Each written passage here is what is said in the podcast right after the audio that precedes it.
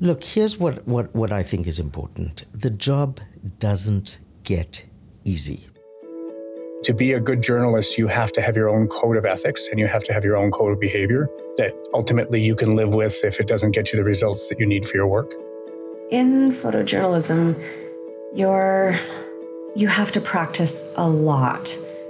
You're working for the decisive moment.